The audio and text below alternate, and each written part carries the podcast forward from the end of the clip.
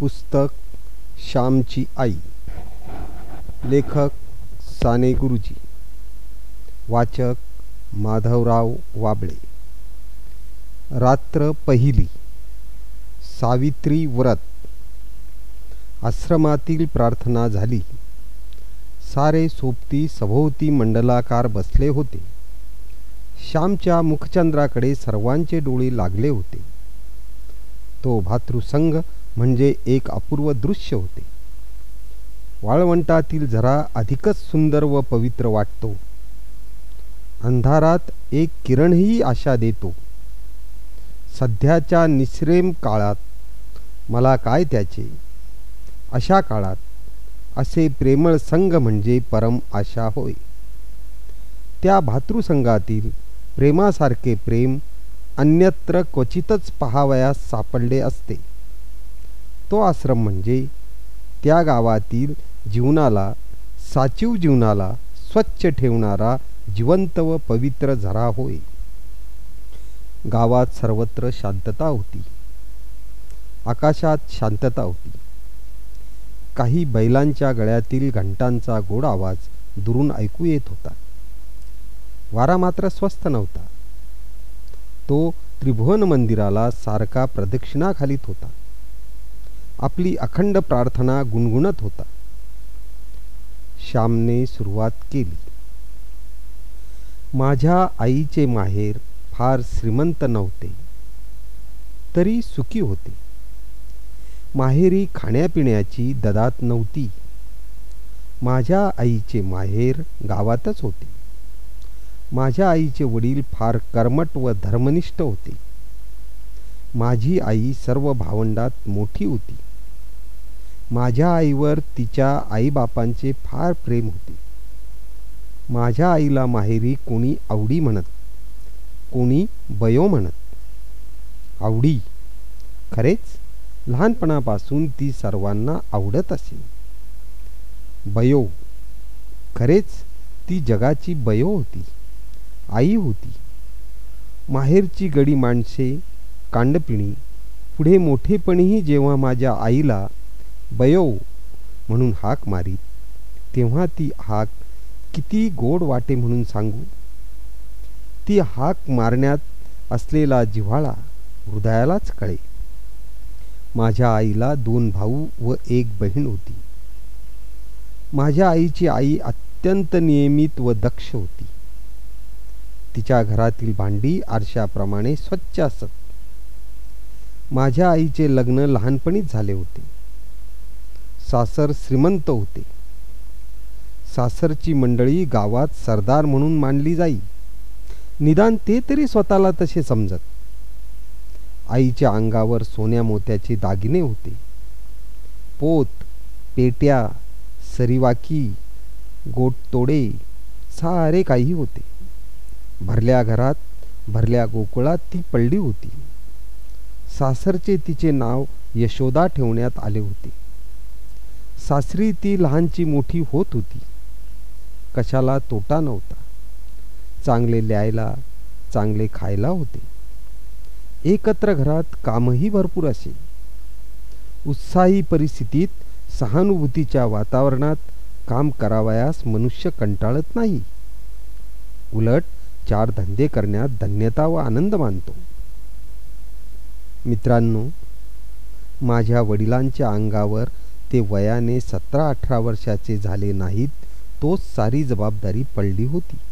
कारण आजोबा थकले होते. वडीलच सारा कारभार पाहू लागले. देवघेव तेच पाहत. आम्ही वडिलास भाऊ म्हणत असू व लोक त्यांना भाऊराव असे म्हणत. आजूबाजूच्या खेड्यातील लोक आम्हाला खोत म्हणून संबोधित. खोत म्हणजे काय? भिकाने प्रश्न विचारला. श्याम म्हणाला खोत म्हणजे गावचा ठरीव सारा वसूल करून सरकारकडे पाठविणारा बिनपगारी दलाल. त्याला काही मिळत नाही का? रामने विचारले. हो मिळते तर. सरकारी शेतकऱ्याच्या जवळजवळ चौथा हिस्सा खोताला फायदा असतो. खोत गावातील पिकांची अभावणी करतो. पिकांचा अंदाज करतो. याला पीक धरणे असे म्हणतात. एखाद्या शेतात पीक चांगले नसले तरी चांगले लावतात. लोकांनी वसूल दिला नाही तर सरकारी मदत मिळते व मग जप्ती प्रकरणे होतात. ठरल्यावेळी खोताने शेतसाऱ्याचे हप्ते वसूल आला नसला तरी पदरचेच पैसे देऊन भरलेच पाहिजेत. आमच्या वराड नागपुराकडे मालगुजार असतात. तसाच प्रकार दिसतो. भिका म्हणाला गोविंदा उत्कट उनकट्ठेने म्हणाला पुरे रे आता तुमचे. तुम्ही पुढे सांगा. श्यामने पुन्हा गोष्टीला सुरुवात केली. आम्ही वडवली गावचे खोत होतो. त्या वडवली गावात आमची खूप मोठी बाग होती. धोधो पाणी वाहत असे. दांड बांधून दुरून पाणी आणले जात होते. ते उंचावरून पडत असे. बागेत केळी पोफळी अननस लावलेले होते. निरनिराळ्या जातीची फणसाची झाडे होती. कोपे बारके अर्धकापे तुम्ही कोकणात याल तेव्हा ते सारे प्रकार तुम्हास मी दाखवीन. ती बाग म्हणजे आमचे वैभव आमचे भाग्य असे म्हणत. परंतु गड्यांनो ते आमचे वैभव नसून आमचे पाप होते. पाप क्षणभर असते पण कायमचे रडत बसते. पाप थोडा वेळ डोके वर करते परंतु कायमचे धुळीस मिळते. पापाला तात्पुरता मान तात्पुरते स्थान. जगात सद्गुणच शुक्राच्या ताऱ्याप्रमाणे शांत व स्थिर सदैव तळपत राहतात. खोताने वाटेल त्याला कामाला बोलवावे. बोलावले तर गेले पाहिजे नाहीतर खोताचा रोष व्हायचा. गावातील कष्टाळू माण बायका माणसांनी वांगी लावावी मिरच्या कराव्या कणगरे करिंदे ल रताळी लावावी. भोपळे कलिंगडे यांचे वेल लावावे. परंतु या सर्वांवर खोताची नजर असायची. खरोखर या जगात दुसऱ्याच्या श्रमावर जगणे यासारखे दुसरे पाप नाही.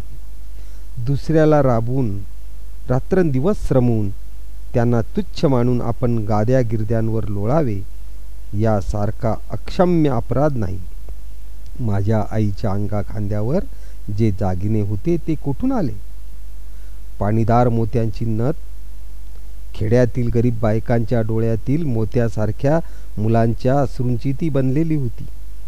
त्या गरीब लोकांच्या सोन्यासारख्या मुलांच्या तोंडावरील हास्य व अंगावरील बाळसे आणि तजेला हिरावून आणून माझ्या आईला सोन्याने गोट तोडे करण्यात आले होते. परमेश्वराला हे सत्य माझ्या आईला पटवून द्यायचे होते. तो माझ्या आईला जागे करणार होता. माझे वडील स्वभावाने दृष्ट होते अशातला भाग नाही. परंतु पूर्वजांची प्रथा त्यांनी चालू ठेवली.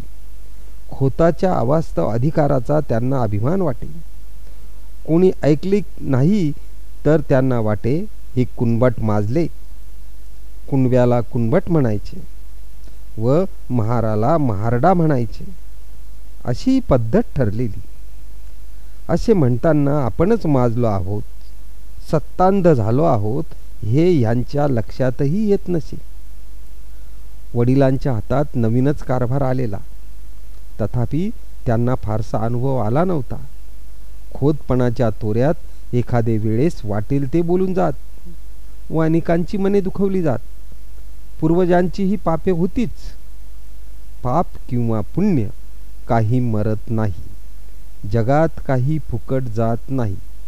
जे पेराल ते पिकेल. जे लावाल ते फोपावेल फळेल. एकदा काय झाले? ती औशीची रात्र होती. भाऊ वडवलीच गेले होते. सकाळी आठ वाजता ते त्या गावी जाऊन पोहोचले होते. आज गावाला जाऊ नका. आज अवस आहे. वगैरे घरातील मंडळींनी त्यांना सांगितले. परंतु भाऊ म्हणाले कसली आवासनी कसला शनिवार? जे व्हायचे ते होणार. प्रत्येक दिवस पवित्रच आहे. प्रत्येक दिवस देवाच्या घरूनच येतो. ते वडवलीस गेले. दिवसभर राहिले. तिन्ही सांजा झाल्या व ते घरी परत जाण्यास निघाले. घरोव्याच्या एका म्हातारबाईने सांगितले भाऊदा तिन्ही सांजा म्हणजे दैत्याची वेळ. या वेळेत जाऊ नका. त्यातून अवशेची काळ रात बाहेर अंधार पडेल. तुम्ही नाल्याजवळ जाल तोच अंधार होईल. इथेच वस्तीला राहा. कोंबड्याला उठून थंड वेळेत जा. भाऊंनी ते ऐकले नाही. ते म्हणाले म्हातारे अगं पायाखालची वाट. रात्र झाली म्हणून काय झाले? मी झपाझपा जाईन. दूध काढतात तो घरी पोहोचेन. भाऊ निघाले. बरोबर गडी होता. त्या म्हातारीचा शब्द जाऊ नका सांगत होता. फळणारी पापे चल राहू नको म्हणत होती. गावातील लोकांनी निरोप दिला. एक जण भेसूर असला. काहींनी एकमेकांकडे पाहिले. भाऊ व गडी निघाले. अंधार पडू लागला. परमेश्वराचे संतांचे व सतीचे अश्रू चमकू लागले. वडवली गावापासून दीड कोसावर एक पर्या होता. पावसाळ्यात त्याला उतार होत नसे. तो पर्या खोल दरीतून वाहत होता. त्याच्या आजूबाजूस किर्र झाडी होती. त्या झाडीत वाघ सुद्धा असे. तेथून दिवस ढवळ्याही जावयास नवशिक्यास भय वाटे. परंतु भाऊ निर्भयपणे जात होते. त्यांना भीती माहीत नव्हती. भूते खेते जीव जीवाणू कसलेच भय त्यांना वाटत नसे. भाऊ दरीजवळ आले. एकदम शिळ वाजली. भाऊ जरा चपापले. पाप हे भित्रे असते. झुडपातून अंगाला काव फासलेले मांग बाहेर पडले. भाऊरावांच्या पाठीत सोट्या बसला व त्यात सरसी ते मटकन खाली बसले. झटकन गळी गडी पळता गेला. भाऊंना खाली पाडण्यात आले. मांगाच्या हातातील सुरे चमकत होते. भाऊंच्या छातीवर मांग बसला. चरचर मान कापायची ती वेळ करवंदीच्या जाळीत राट किडे ओढत होते. शेजारच्या भवनातून एक भुजंग फुतकार करीत सणकन निघून गेला. मांगाचे तिकडे लक्ष नव्हते. इतक्यात एका म्हातारीने ओरड केली अरे बामणाला मारले खोताला मारले रे धावा. ते मांगही जरा भ्याले भाऊ त्या मांगांना म्हणाले नका रे मला मारू. मी तुमचे काय केले? सोडा मला. ही अंगठी ही सल्ले जोडी हे शंभर रुपये घ्या. सोडा मला. दिनवानेपणाने त्या मांगांना ते विनवीत होते. म्हातारीच्या ओरडण्याने कोणीतरी येत आहे असे दिसले. कोणाची तरी चाहूल लागली. मांगांनी त्या अंगठ्या ती सल्लेजोडी ते शंभर रुपये घेतले व त्यांनी पोबारा केला. ते मांग काही खरे खुनी नव्हते. या कामात मुरलेले नव्हते. पण दारिद्र्यामुळे हे घोर कर्म करावयास ते प्रवृत्त झाले होते. त्या क्रूर कर्माच्या मुळाशीही दया होती. प्रेम होते. स्वतःच्या मुलाबाळांच्या प्रेमाने त्यांची खा खा दूर व्हावी म्हणून ते मांग खून करू पाहत होते. कोणी म्हणतात की जगात कलह स्पर्धा हेच सत्य आहे. परंतु त्या कलहाच्या मुळाशी या धडपडीच्या मुळाशीही प्रेम आहे. ते प्रेम संकुचित आहे एवढेच. सृष्टीचे अंतिम स्वरूप प्रेम आहे. युद्ध नाही. सहकार्य आहे. द्वेष वा मत्सर नाही. असो. भाऊंच्या बरोबरचा गडी जो पळत सुटला तो थेट पालगड गावी गेला. त्याने घाबऱ्या घाबऱ्या आमच्या घरी जाऊन सारी हकीकत सांगितली. आमच्या घरातील व गावातील पुरुष मंडळी लगेच चालून गेली. पालगल्डा पोलीस ठाणे होते. तेथे वर्दी देण्यात आली. घरात बातमी येताच अकांत झाला. साऱ्यांच्या तोंडचे पाणी पळाले. घरात दिवे लागले होते. परंतु साऱ्यांची तोंडे काळवंडली होती. कसे खाणे आणि कसे पिणे? तेथे तर प्राणाशी प्रसंग होता. त्यावेळेस आम्ही कोणी झालेलो नव्हतो. आईला समजू लागले होते. बायकांना लवकर समजू लागते. माझी आई ती सारी कथा आम्हास सांगे. आई देवाजवळ गेली. निर्वाणीचा तोच एक सखा. देवाजवळ जाऊन आईने पदर पसरला. ती म्हणाली देवा नारायणा तुला माझी चिंता तुला माझी काळजी. आई दगदंबे तुझी मी मुलगी मला पदरात घे. माझे कुंकू राख माझे चुडे अभंग ठेव. माझे सौभाग्य नको. आई आई त्यावर कुऱ्हाड नको पाडू देऊ. मी काय करू? कोणते व्रत घेऊ? देवा माझी करुणा येऊ दे रे तुला. तू करुणेचा सागर. येऊ दे हो घरी सुखरूप. पाहीन त्यांना डोळे भरून. नांदू तुझ्या आशीर्वादे सुखाने जन्मभर. तुला दुसरे काही नको. नको थे दागिने. नको ती मोठी वसरे कशाला मेली ती खोती? नको मला काही नको. पती हाच माझा दागिना. तेवढा दे देवा. असे म्हणून आई विनू लागली रडू लागली. आईने देवाला आळविले प्रार्थिले परंतु नुसती प्रार्थना काय कामाची? प्रत्येक गोष्टी त्याग पाहिजे व्रत पाहिजे. माझ्या आईने या रात्री सावित्रीचे व्रत घेतले. मित्रांनो जीवनाच्या कठीण प्रसंगी धीर द्यायला भारताच्या इतिहासात कितीतरी दिव्य स्त्री पुरुष रत्ने आहेत. राम आहे हरिश्चंद्र आहे सीता आहे सावित्री आहे. तुम्ही इतिहास लिहा किंवा लिहू नका. सावित्री अमर आहे. स्त्रियांना सदैव ती धीर देईल. मृत्यूशी झगडण्याचे धैर्य देईल. मनुष्याचा पवित्र व निर्मळ निश्चय मरणाजवळ झगडण्यासही बळ देत असतो. माझ्या आईचे सौभाग्य आले. भाऊ घरी आले. त्या वर्षापासून आई सावित्रीचे व्रत करी. दरवर्षी ज्येष्ठी पुनवून येण्याच्या आधी दोन दिवस ती उपवासास सुरुवात करी. घेतलेले व्रत कधी सोडता येत नाही. या व्रतात वटपूजा करायची असते.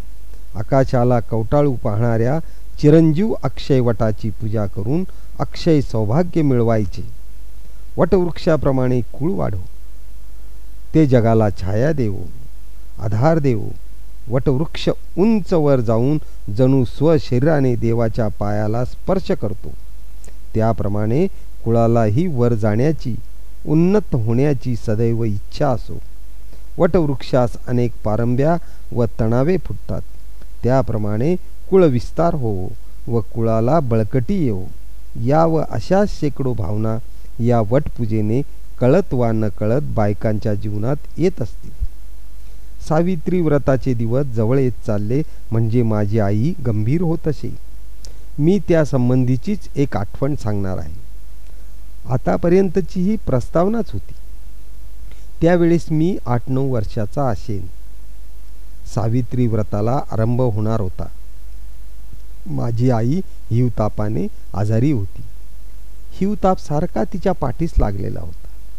या व्रतात तीन दिवस वडाला एकशे आठ प्रदक्षिणा घालायच्या असतात. आईला जरा चालते तर घेरी येत होती. आईने श्याम अशी हाक मारली. मी आईजवळ गेलो व विचारले काय आई? काय होते? पाय का चेपू? आई म्हणाली पाय नको रे चेपायला. मेले रोज रोज चेपायचे तरी किती? तू सुद्धा कंटाळला असशील हो पण मी तरी काय करू? आईचे ते करून शब्द ऐकून मला वाईट वाटले. मी रडू लागलो. आई पुन्हा म्हणाली श्याम तू दिवसभर काम करून दमतोस हो पण उद्यापासून तुला आणखी एक काम तीन दिवस करायला सांगणार आहे. करशील ना तू बाळ? कोणते काम? आई मी कधीतरी नाही म्हटले आहे का?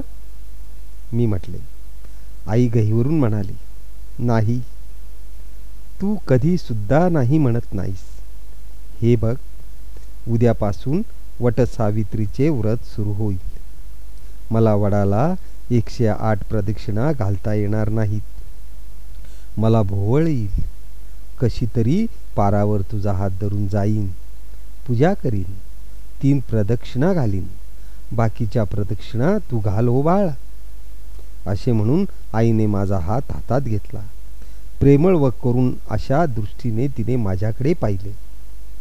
आई माझ्या ग प्रदक्षिणा कशा चालतील?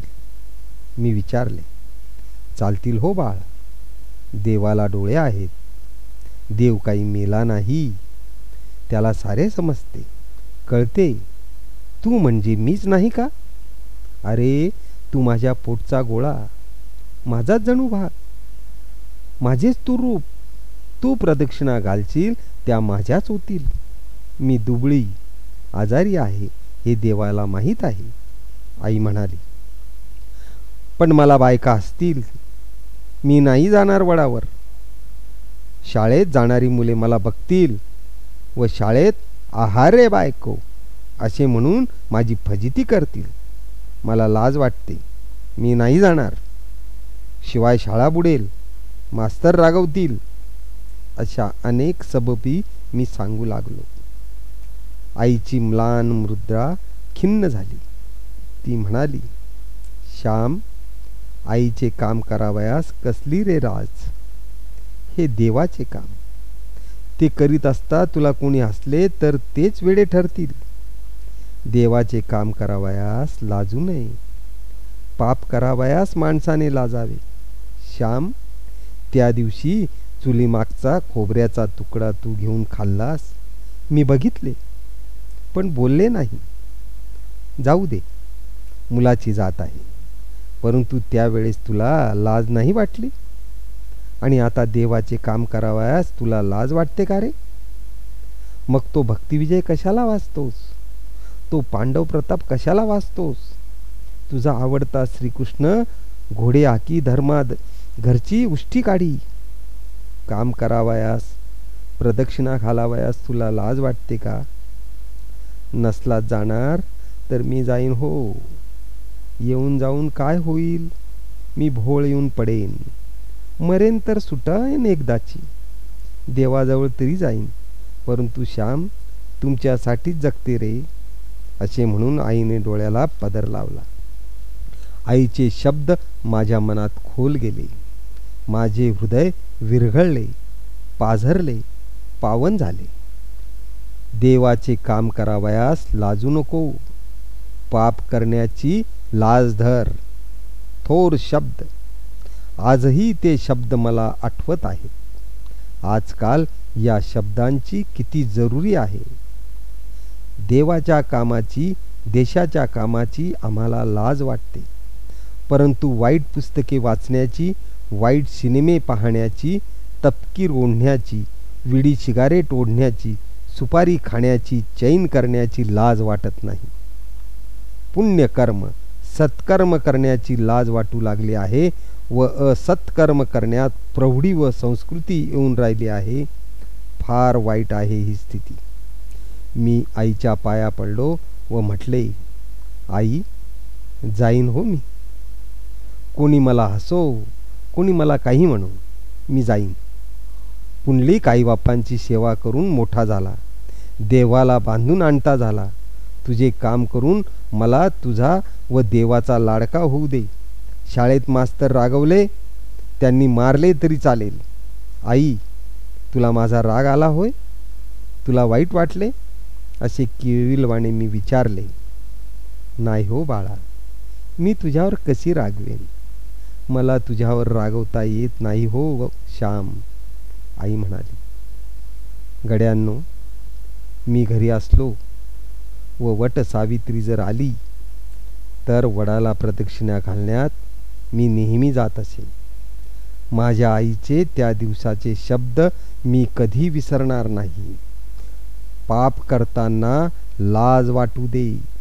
चांगले काम करताना लाज नको.